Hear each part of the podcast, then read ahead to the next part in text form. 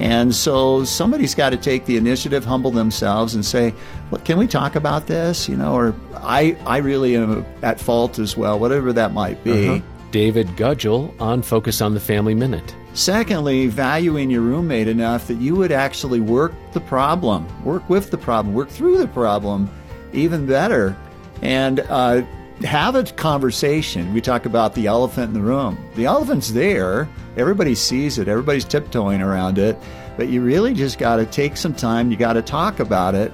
And obviously, in Philippians 2, it talks about considering others' interests is more important than yourself.